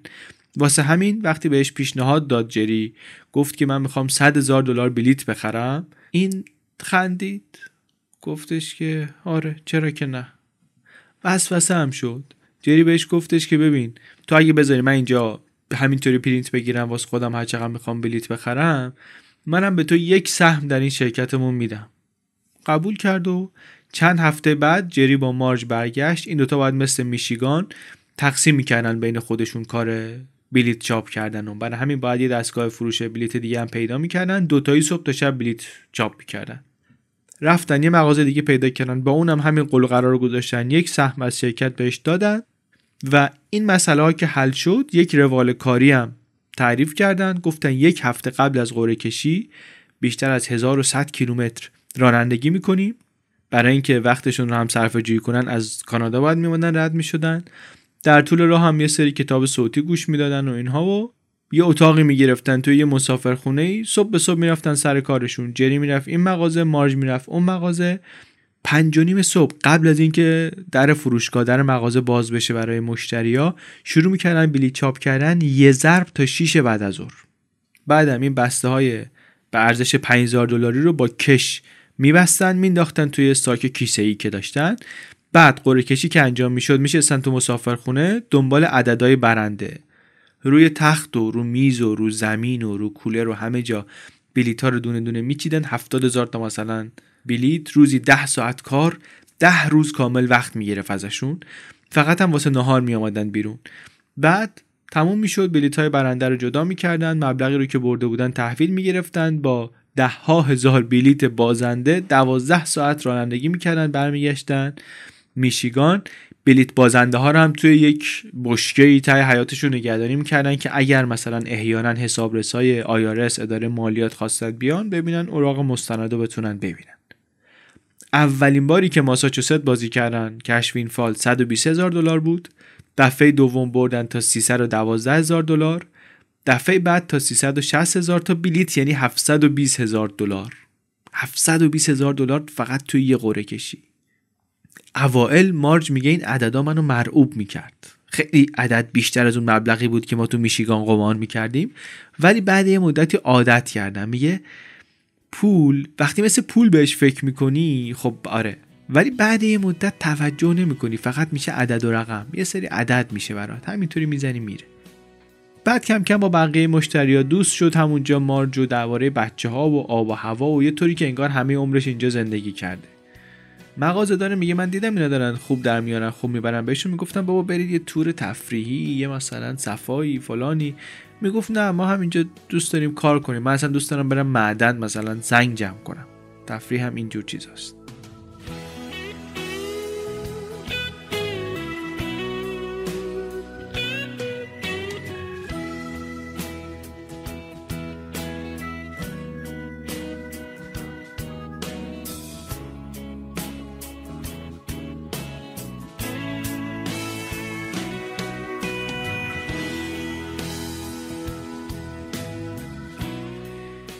طبق قوانین لاتاری مشتری مجاز نیست که خودش بره با دستگاه کار کنه.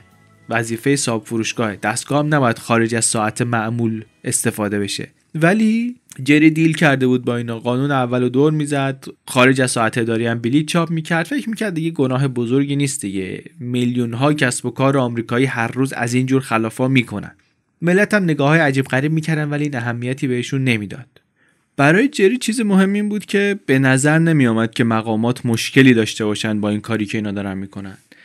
سال 2008 اینم فهمید که گروه های بزرگ دیگری هم هستن که دارن اینطوری شرط بندی می‌کنن با همین استراتژی. این خیالش اتفاقا راحت ترم شد. پنج سال پنج سال این زوج هر سال بین 6 تا 9 بار می آمدن ماساچوست و روششون هم هیچ وقت تغییر نکرد. بلیت چاپ می‌کردن می‌رفتن تو همون مسافرخونه بلیت ها رو جدا می‌کردن با یک چک بزرگی برمیگشتن خونه و بلیت های بازنده رو میذاشتن تو ماشین و میآوردن و میذاشتن تو بشکه و تمام.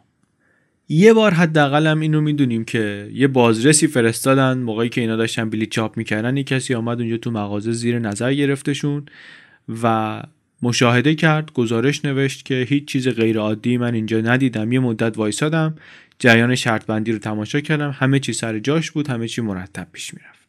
یکی از کارمندای لاتاری در جواب این گزارش نوشته بود که من بازنشسته شدم چطوری می‌تونم عضو این باشگاه اینا بشم؟ یه همچین اوضاعی برقرار بود تا اواسط سال 2008 2008 سالیه که اطراف اینها اقتصاد بزرگتری به اسم کل آمریکا داره از درون فرو میپاشه دیگه. بحران مالی 2008 حباب مسکن طرحهای نجات مالی بانکها رسوایی حقوق و مزایای مدیران ورشکستگی شرکت های خودروسازی وحشت وحشت کابوس. توی شهر اینا یه کارخونه قطع سازی که شیشه ماشین کرایسلر تأمین می‌کرد تعطیل شد 120 نفر بیکار شدن. جری میگه شرکت های آمریکایی زیاد با مردم بازی کرده بودند و بالاخره بلاهایی که سر دیگران آورده بودن سر خودشون آمد. در مقایسه با من اونها ریسک بیشتری می‌کردن نسبت به پاداشی که داشتن می‌گرفتن. به خاطر همینم بود که من بعد از هر بازی نسبت ریسک به پاداش ریسک به ریواردم رو تحلیل می‌کردم اندازه می‌گرفتم می‌خواستم مطمئن بشم که از مسیر درستم منحرف نشدم. نسبت بین مقدار پولی که آدم داره روش قمار می‌کنه و سودی که داره به دست میاره.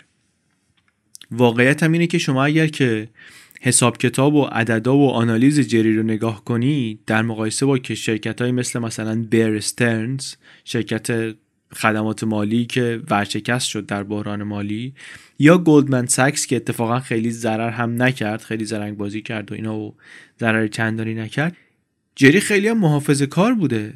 تا 2009 از این بلیت های برنده که داشتن بیش از 20 میلیون دلار پول در آورده بودن. 5 میلیون دلار سود خالص بعد از کسر هزینه ها و مالیات و همه چی. اما سبک زندگیشون عوض نشده بود. جری و مارج توی همون خونه که بودن موندن. کریسمس که می‌شد مثل همیشه میزبان جمع خانواده می‌شدن. مارج الان انقدی پول داشت می‌تونست جت خصوصی کرایه کنه همه رو مثلا ببره مسافرت یه جایی. ها؟ ولی نه تنها همه کارهای آشپزخونه رو خودش می‌کرد بلکه ظرفارم دست میشست. نرفته بود ماشین ظرفشویی بخره. اما خب اسباب راحتی فراهم کرده بود برای خانواده برای دوستان برای چند نفری که نمیشناختنشون. بچه هاشون بچه های جری و مارج خرج تحصیل بچه هاشون رو تونستن بذارن کنار. یه چیز مهمیه توی آمریکا بالاخره. چند نفر از اعضای گروه تونستن واماشون رو تصویه کنن وامایی که رو خونه داشتن رو تصویه کردن. حسابدارشون چهار بار با کشتی تفریحی رفت مسافرت خونش رو بازسازی کرد. یکی دیگه رفت دنبال طلاق جدا شد. گفتش که آزادی مالی به هم داد این شراکت و این ها که تونستم بالاخره تصمیمایی بگیرم که به نفع زندگیم بود. تغییراتی توی زندگیم بدم. دوباره میگه عاشق شدم دوباره ازدواج کردم. سه تا بچه جدید دارم. مثلا فکرشو نمی‌کردم. از اینجور قصه. ها گاهی هم از جری میپرسیدن که برنامه ای نداری که توقف بدی به کار. چند تا شرط بندی دیگه می‌خوای انجام بدی؟ تا چند سال دیگه می‌خوای ادامه بدی؟ همه چی رو می‌خوای بذاری وسط واسه قمار؟ جری هم میگه که من اگر یه بازی میچرخوندم و کسی توش اشکالی پیدا می‌کرد سریع تعطیلش می‌کردم. ولی این بازی رو که تعطیل نکردن که فعلا ما میریم. ما سه بار تا حالا فقط باختیم. بزرگترین باختشون 360 هزار دلار بود سال 2007 توی یه مسابقه ای که یه نفر دیگه هر 6 تا عدد رو درست حد زد و جکپات رو زد جایزه بزرگ رو برد. ولی مبلغ رو دوباره در آوردن. جری احساس می‌کرد که تا وقتی محافظ کارانه داره بازی می‌کنه و توجه بیجایی جلب نمی‌کنه می‌تونه ادامه بده. دلیلی هم نداره ادامه نده. خودش در جواب اینایی که می‌گفتن تا که ادامه بدی می‌گفت تا وقتی این گاوه سر پاست بنده خواهم دوشید. که به نظر می‌رسه با توجه به حساب کتابش حرف غلطی هم نبود. ولی چیزی که جری خبر نداشت این بود که رقیبش اون دانشجوهای MIT داشتن آماده می شدن که یک حمله بی سابقه ای بکنن. دیده بودن که با اینکه اینا 3.5 میلیون دلار سود کرده بودن تا اون موقع ولی دیده بودن که حاشیه سودشون داره کم میشه به خاطر رقابت. این سه تا تیم جری، ژانگ و امایتی ها کلی پول میذاشتن وسط و این باعث می‌شد که پولای برنده چند قسمت بشه. این شد که دانشجوها به فکر افتادن گفتن شاید یه راهی باشه که بتونیم دست بقیه رو کوتاه کنیم. و فکری که به سرشون زد این بود که به جای اینکه منتظر بشن که رول داون اتفاق بیفته شاید بتونن انقدر شرط سنگین ببندن که رول داون به وجود بیاد. یعنی خودشون هل بدن به سمت رول داون.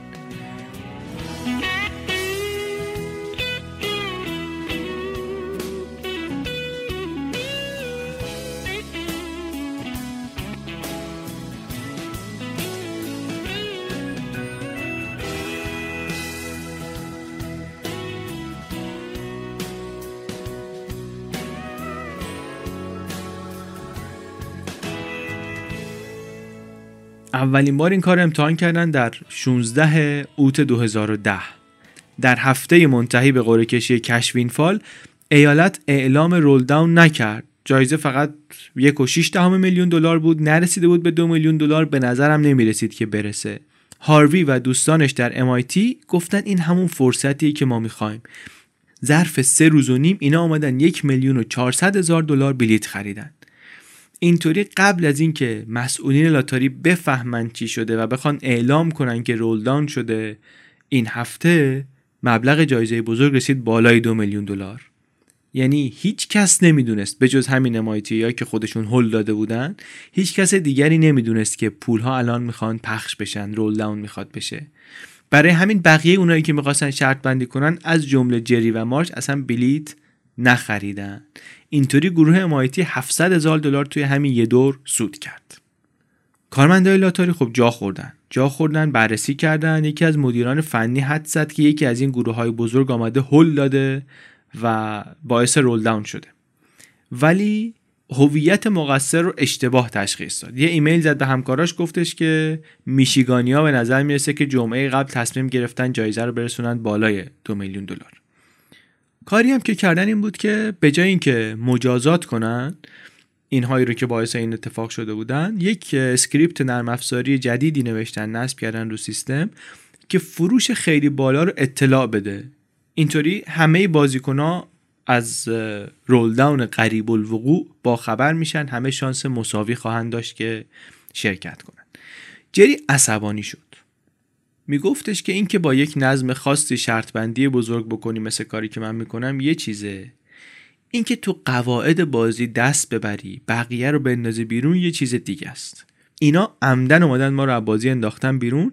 تصمیم گرفت دفعه بعدی که امایتی خواستن یک رول داون را بندازن آماده باشه. احتمال می‌داد هول و کریسمس یه خبری بشه. قرار بود 27 دسامبر یک قرعه کشی بشه. وقتی که بیشتر فروشگاه ها به خاطر تعطیلات بستن فعالیت های شرط خیلی کم میشه. برای بچه های امایتی فرصت مناسبیه که حمله کنن. گوش به زنگ هر حقه و کلکی هم بود. به این شریک مغازهدارش گفت زنگ بزنه مثلا دفتر مرکزی لاتاری ببینه که فروشگاهی بوده که فروش بالا گزارش کنه یا نه. اونا هم گفتن بله در پنج تا فروشگاه این اتفاق افتاده جری سوار ماشین شد مارجو تنها گذاشت. روز کریسمس رفت کرد توی یکی از این مغازه هایی که باهاشون deal داشت ساعت ها اونجا وایساد و 45 هزار بلیت چاپ کرد. تا مدت ها بعد از غروب آفتاب وایساد داشت بلیت چاپ می‌کرد. آخرین بلیت ها رو داشت پرینت می‌گرفت که شنید در می‌زنن. فروشگاه بسته بود فقط جری اونجا بود لای در رو یه خورده وا کرد. دید یک مرد جوان مؤدبیه یکی از همون بچه های MIT همون که گفتیم یه خورده جنسش خرده شیشه داشت. میگه به من گفت من یکی از اون یکی گروه هستم. فکر می‌کنم که برای هر دو طرف مفید باشه که بدونیم هر کدوممون داره سر چه مبلغی بازی می‌کنه. جری میگه من اینطوری فهمیدم که اینا آمدن دارن پیشنهاد همدستی میدن. میگن به جای اینکه هر دوتا گروهمون در هر شرط بندی شرکت کنه شاید بهتر باشه ما نوبتی این کارو بکنیم. میگه نظر من این کار غیر اخلاقی بود. واسه همین سر تکون دادم و در رو بستم. این البته روایت جریه از داستان. بچه های MIT و اون آقای لو که آمده و این قصه در باره ایشون اتفاق افتاده مصاحبه نکرده جواب نویسنده رو نداده. ولی به هر حال اینطوری که به نظر میسه همکاری نکرده.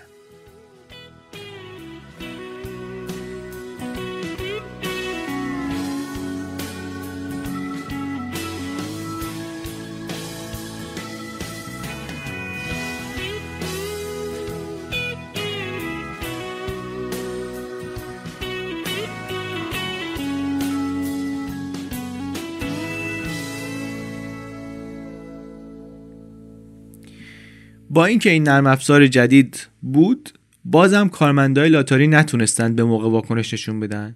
شرط بندی سنگینی که جری از این طرف MIT ها از اون طرف کردن باعث شد دوباره رولدان اتفاق بیفته.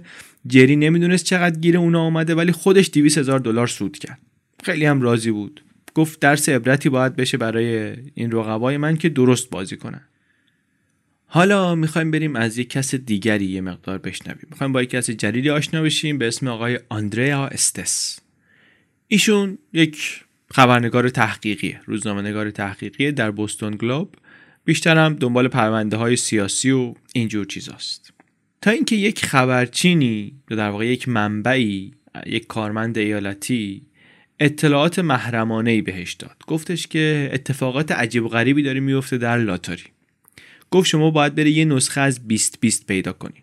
20 20 لیست بازیکنانیه که طی سال گذشته حداقل 20 بار و جمعا بیش از 20 هزار بار لاتاری برنده شدن. خود اداره بخت آزمایی این لیست رو میفرستاد به اداره های دولتی دیگه که کسی مثلا مالیات رو دودر نکنه یا اگه کسی جدا شده باید هزینه های بچهش رو بده اینا اینطوری نپیچونه. اینجا هست همه بدونن کی چقدر برده. این آقای خبرچین یا منبع این خبرنگار خودش واسه یکی از این اداره ها کار می‌کرد و متوجه شده بود که مردم به دلیل نامشخصی در ساندرلند تعداد خیلی زیادی بلیت لاتاری می‌خرن و خریداران بلیت اهل این ایالت هم نیستن. خبرنگار آمد و لیست رو بررسی کرده یک شرکت میشیگانی هست به اسم GS Investment Strategies LLC که توی یه فروشگاه به صورت انبوه بلیت می‌خره. یه خورده مطالعه کرد درباره بازی و مسلط شد به قوانین بازی و اینها و روز دوازدهم ژوئیه 2011 دقیقا قبل از رول داون بعدی حد زد که بازیکنهای میشیگانی الان احتمالا در شهر هستن و میرن توی اون مغازه. واسه همین اینم را افتاد رفت اونجا. رفت اونجا دید یک زن و مردی پشت پیشخون وایسادن دارن بلیت راتاری چاپ می‌کنن. زن و مردم جری و مارج نبودن. مارج بود و صاحب مغازه. به جز این دوتا پرنده پر نمی‌زنه. بعد خودش میگه که خیلی عجیب غریب بود صحنه. من خودم رو معرفی کردم گفتم من خبرنگار گلوب هستم. مارج خوره دست پاچه شد هیچ سوالی رو جواب نداد. دیدم از اینا چیزی در نمیاد. رفتم اون یکی مغازه اونجایی که می‌دونستم یه مغازه دیگه هم هست که این اتفاق توش میفته رفتم اونجا دیدم جری اونجاست. اونم تمایلی به صحبت نداشت. معلوم بود یه جای کار میلنگه. یه, یه چیزی هست که اینا نمی‌خوام به من بگن. میگه رفتم سوابق عمومی لاتاری رو گرفتم بررسی کردم دیدم که گروه های دیگری هم به نظر می‌رسه که هستن و دخیلن. از جمله این گروه دانشجویان MIT رو پیدا کردم. از مقامات توضیح خواستم گفتن که ما خبر نداریم. ولی میگه من دیدم گردانندگان لاتاری هم یه خود رفتارشون مشکوک می‌زنه. قشنگ معلومه که از ماجرا خبر دارن ولی یه جوری رفتار می‌کنن که مثلا من بهشون میگم میگن چی؟ واقعا مثلا علکی شوکه بازی در میاره. اما همینا یه سر و صدای ایجاد کرد و رسید به گوش خزاندار تازه منصوب شده ایالت و دستور آمد که آقا برید دنبال اجرای قانون و بعد مجوز هفت تا فروشگاهی رو که به این گروه ها سرویس می‌دادن معلق کردن. از جمله این دوتا مغازه‌ای که جری و مارج می‌رفتن.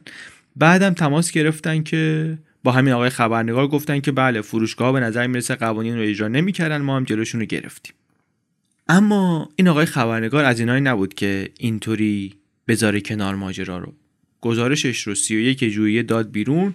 عنوانش این بود که ثروت بادآورده بازی برای آنها که می‌دانند. اسمم برده بود از جری از مارج از لو یکی از اون بچه های تیم MIT میگفتش که توی مقاله که از نظر آماری توی این هفته های رول داون هر کس حداقل 100 هزار دلار بلیت بخره قطعا سود می‌کنه. این یعنی که بازیکنهای تصادفی لاتاری اونایی که کمتر از این بلیت می‌خرن؟ شانس کمتری برای برد دارن و اینا دارن ناخواسته جایزه گروه های بزرگتر رو تأمین می‌کنن. با یک آماردان کانادایی همون کسی که گفتیم فهمیده بود اون بازی کانادایی چطوریه با اونم مشورت کرد و اون بهش گفتش که آقا این اصلا بازی شانسی نیست. چند تا آدم باهوش هستن فهمیدن چطوری باید پول داشتن. بقیه دارن واسه اینا تأمین سرمایه می‌کنن. گزارش خیلی سر و صدا کرد. سیاستمداران ایالتی شروع کردن انتقاد کردن. رسانه های سراسری افتادن سرش گزارش منتشر شد خواننده ها گفتن ما می‌دونستیم اینجا داره کلا سرمون میره. بعد گفتن ما ظرف یک سال اصلا این بازی رو متوقف می‌کنیم تا اون موقع هم هر فروشگاهی فقط 5000 تا بلیت در روز می‌تونه بفروشه. بعد گلوب دیگه مقاله نوشته سرمقاله نوشت نوشتش که نه آقا این واکنش اصلا در حد این مسئله نیست باید سریع و فوری تعطیل کنین بازی رو. بازیکنان لاتاری حق دارن انتظار داشته باشن پولی که پرداخت می‌کنن واسه بلیت. خرج شهرهای بزرگ و کوچیک ایالت میشه. نه اینکه بره در جیب سرمایه گذاران ثروتمندی که راهی برای دور زدن سیستم پیدا کردن. جری این اخبار رو میشنید از راه دور و باورش نمی‌شد. می‌گفت این گزارش یه جوری درست کرده که انگار مثلا من دارم کلا می‌ذارم سر بازیکنهای کوچیک. نامعقول مسخره است اصلا این حرف. من دارم به صورت انبوه در زمان مناسب بلیت می‌خرم. کجاش تقلبه؟ مگه پولی که من میدم بابت بلیت صرف بودجه شهرهای بزرگ و کوچک ماساچوست نمیشه؟ کلاوردانی هم اگه این وسط باشه خود سازمان لاتاریه که از هر بلیتی که مردم می‌خرن داره 40 درصد سهم ور میداره. بعدم گفتن که اصلا تا وقتی که میشه ما ادامه میدیم به بازی. کاری که البته راحت هم نبود چون بالاخره فروشگاهی لازم داشتن پیدا کنن که تعلیق نشده باشه جوازش معلق نشده باشه. یه, یه جایی رفت جری شروع کرد برای آقای توضیح دادن که آقا اینطور اینطور اینطور من می‌خوام تو مغازه شما این کار کنم. یارو زنگ زد پلیس. گفت تو می‌خوای کلاهبرداری کنی؟ گفتم سای من اگه می‌خواستم کلاهبرداری کنم می‌رفتم دنبال یه چیزی گرونتر یه بلیت دو دلاری لاتاری. خیلی میگه عصبانی می‌کرد این حرفا. مجبور شدم به پلیسی که رو صدا کرده بود توضیح بدم که من یه کاسبی هستم شریف مالیاتم رو پرداخت می‌کنم. هیچ کار عجیبی هم نمی‌خوام انجام بدم. شما چرا جلوی کار منو می‌گیرین؟ پلیس هم برمیگرده میگه کاری که می‌کنی به نظر کار درستی نمیاد ولی غیر قانونی فکر نمی‌کنم باش بعد جری فکر کرد که اگر که قرار این کشوین فال این بازی بشه یک رسوایی پس مردم باید بدونن که اون جاهای خجالت آورش واقعا کجاست. این شد که تصمیم گرفت با این آقای خبرنگار تماس بگیره خودش. تماس بگیره و بگه اصلا بیا باهات صحبت کنم. اون چیزی رو که درباره تقلب واقعی در بازی می‌دونم بهت بگم. اینکه چطوری گروه MIT تونستن سال 2010 رول داون رو به وجود بیارن خودشون و قوانین بازی رو به هم بزنن. دو تا گزارش بعدی که گلوب نوشت دیگه باعث خشم بیشتر جامعه شد. اکتبر همون سال اعلام کردن مقامات که خواستیم درباره شیوه کار لاتاری تحقیق بشه. بازرس کل و کارمندانش قرار شده هزاران پرونده داخلی رو بررسی کنن با مسئولین با بازیکنها مصاحبه کنن ببینن فسادی وجود داشته یا نه. باید برای حفاظت از درستی لاتاری این گام مهم رو برداریم. آخرین باری که جری و مارج بازی کردن کشف این فال رو ژانویه 2012 بود. تا اون موقع تجربهشون واقعا خارق العاده است. طی 9 سال بازی در دو تا ایالت نزدیک 27 میلیون دلار برده بودن. سود خالصشون قبل از مالیات 7 میلیون و 750 هزار دلار بود که تقسیم شده بود بین بازیکنان تیمشون.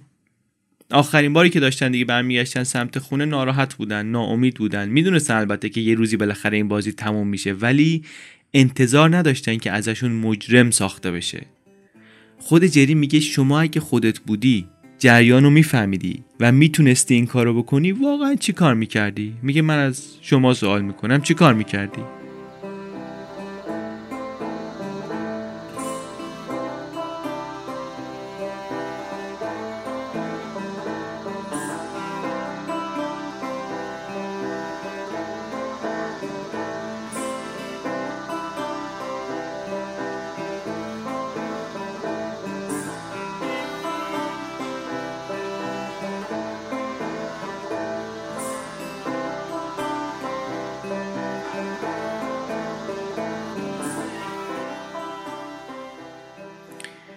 گذشت و 6 ماه بعد در ژوئیه 2012 بازرس کل ایالت ماساچوست گزارشش رو منتشر کرد و جری و مارج احساس کردن که بیگناهیشون ثابت شده. یک گزارش مفصل 25 صفحه‌ای کاملا البته تبرئه نکرده بود اینها رو چه اینها رو چه دیگر کسانی رو که شرط بندی های بزرگ می‌کردن در لاتاری رو.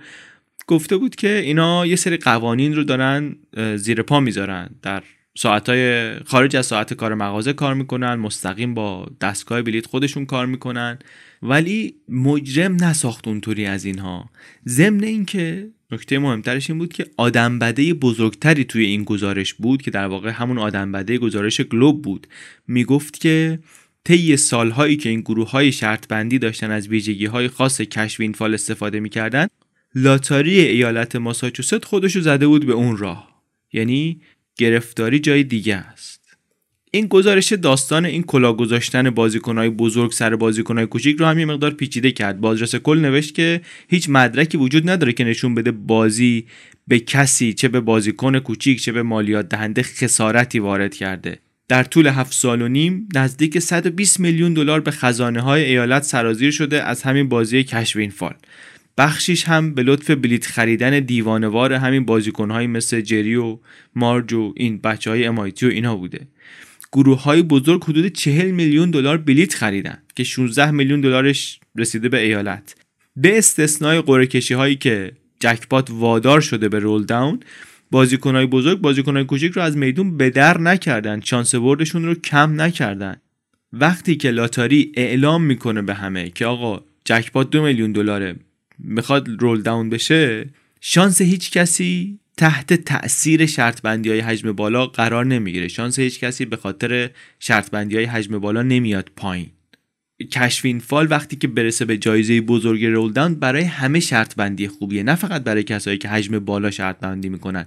اونایی که بالا میمندن بیشتر سود می‌برن. در واقع لاتاری داره به همون شکلی کار می‌کنه که طراحی شده.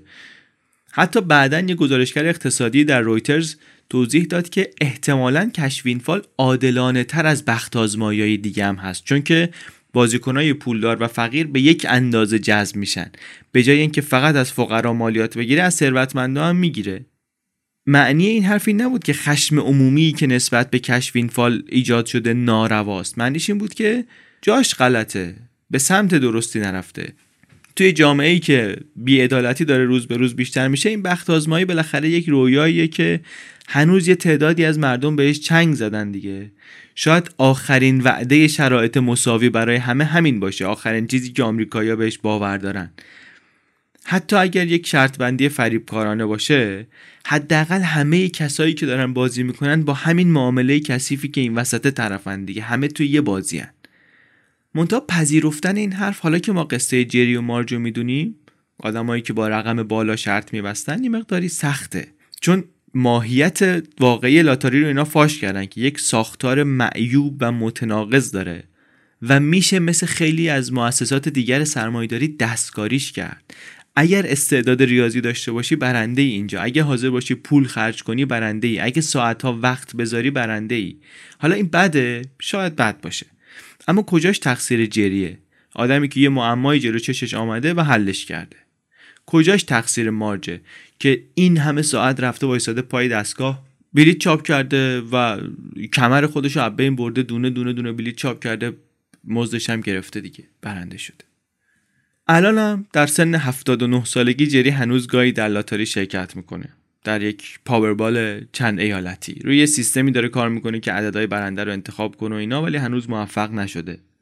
هر از گاهی هم میره توی یه قمارخونه تگزاس هولدن بازی می‌کنه پوکر بازی می‌کنه. مارج هم همراهش میره ولی میگه من قمار دوست ندارم. 100 دلار برمیداره میره با دستگاه سکه بازی می‌کنه. آخرش هم 100 دلارش رو برمیگردونه مثلا. یه بازی بازی کرده سرش گرم بوده خوشحاله. برای لذتش بازی می‌کنه. پولشون رو هم جری و مارج بیشترش آوردن وام میدن به اینایی که دارن خونه می‌سازن و اینا. توی کار ساخت و ساز انداختن. اون دانشجوهای MIT هم رفتن یه استارتاپ اینترنتی را انداختن وارد فناوری شدن صنعت تکنولوژی شدن مثلا. هنوز بعد از این همه سال جمع میشن اعضای خانواده اعضای گروه لاتاری جری جمع میشن دور هم ماجراجویاشون رو مرور می‌کنن دفاع می‌کنن از کاراشون. یه بار سر همین جمع شدناشون چند تاشون واسه صبحونه جمع شده بودن توی یک غذاخوری محلی. یکیشون برگشت گفتش که احتمال احتمال دیگه. مارج گفتش که بله عددا رو ما که انتخاب نمی‌کردیم کامپیوتر انتخاب می‌کرد. توی انتخاب کامپیوتر هم شعبد بازی نیست همه چی قانونیه. آمریکا همینه روش آمریکایی همینه. خوشحالن به نظر می‌رسه دوران پر افتخاری بوده تو زندگیشون. پول خوبی هم گیرشون اومده خاطره های خوبی هم دارن. چرا خوشحال نباشم واقعا؟ گزارش رو نویسنده با تصویر مارچ تموم می‌کنه. میگه که مارچ که تازه 80 سالش هم شده نشسته داره پنکیک می‌خوره. انقدرم روی این پنکیکش میگه شکر ریخته زیر لایه سفید نمیشه خود پنکیک رو دید. میگه که خیلی خوش میگذشت. من می‌دونستم این بازیگوشی ما تا ابد ادامه نخواهد داشت ولی خیلی کیف می‌کردم ازش. خیلی لحظه های خطر توش داشت خیلی دودلی داشت خیلی نگرانی دلواپسی داشت و الان که نیست احساس می‌کنم که زندگیم خالی شده. حوصلم سر میره. دلم هم تنگ میشه. واقعا دلم برای اون دوران تنگ میشه و میگه که خیلی هنوز جوونم که بخوام دست از کار بکشم. حیف شد واقعا. حیف شد.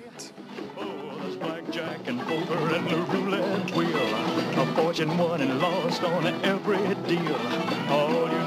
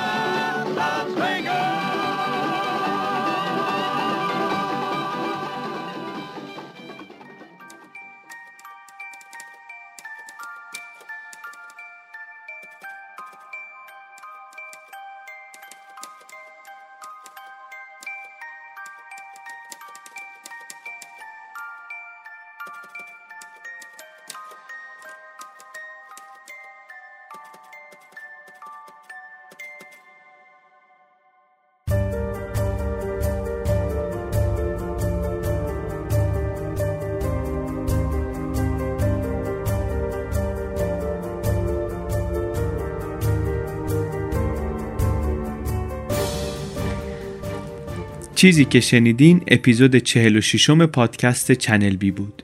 این اپیزود چنل بی رو من علی بندری به کمک امید صدیق‌فر و صفورا رهبری تولید کردیم. من سرما خوردم بودم هم کیفیت صدام بدتر از همیشه بود هم یه مقداری صداهای ناخوشایند و صدای نفس کشیدن و اینها می آمد توی ضبط. حالا تازه امید کلی درستش کرده که اینطوری شده. ببخشید شما دیگه خلاصه. نمی‌خواستیم بیشتر فاصله بیفته بین اپیزودها. برای همین با همین حال ضبطش کردیم. مثل قبل بازم از شما دعوت می‌کنیم که این پادکست رو که شنیدین دوست داشتین پادکست های فارسی دیگر رو هم امتحان کنید و خوشبختانه تعدادشون هم همینطوری داره زیاد میشه. کم کم دیگه برای بیشتر سلیقه ها چیزی برای گوش دادن هست. ما توی خبرنامه ای که داریم خبرنامه پادکست های پیشنهادی که می‌تونید توش عضو بشید از سایتمون یک هفته در میون ایمیل می‌زنیم چند تا پادکست معرفی می‌کنیم از جمله هر بار یک پادکست فارسی. یه پادکست فارسی که یکی دو هفته پیش معرفی کردیم پادکست نافکست بود. نافکست خیلی پادکست خوبیه. این کتاب Sapiens رو احتمال داره که اسمش رو شنیده باشید. به فارسی هم ترجمه شده با عنوان انسان خردمند. خیلی توی این سالهای اخیر کتاب موفق و پرفروش و پرسروصدایی بوده. همه جای دنیا. یک جور جدید و جذابی آمده.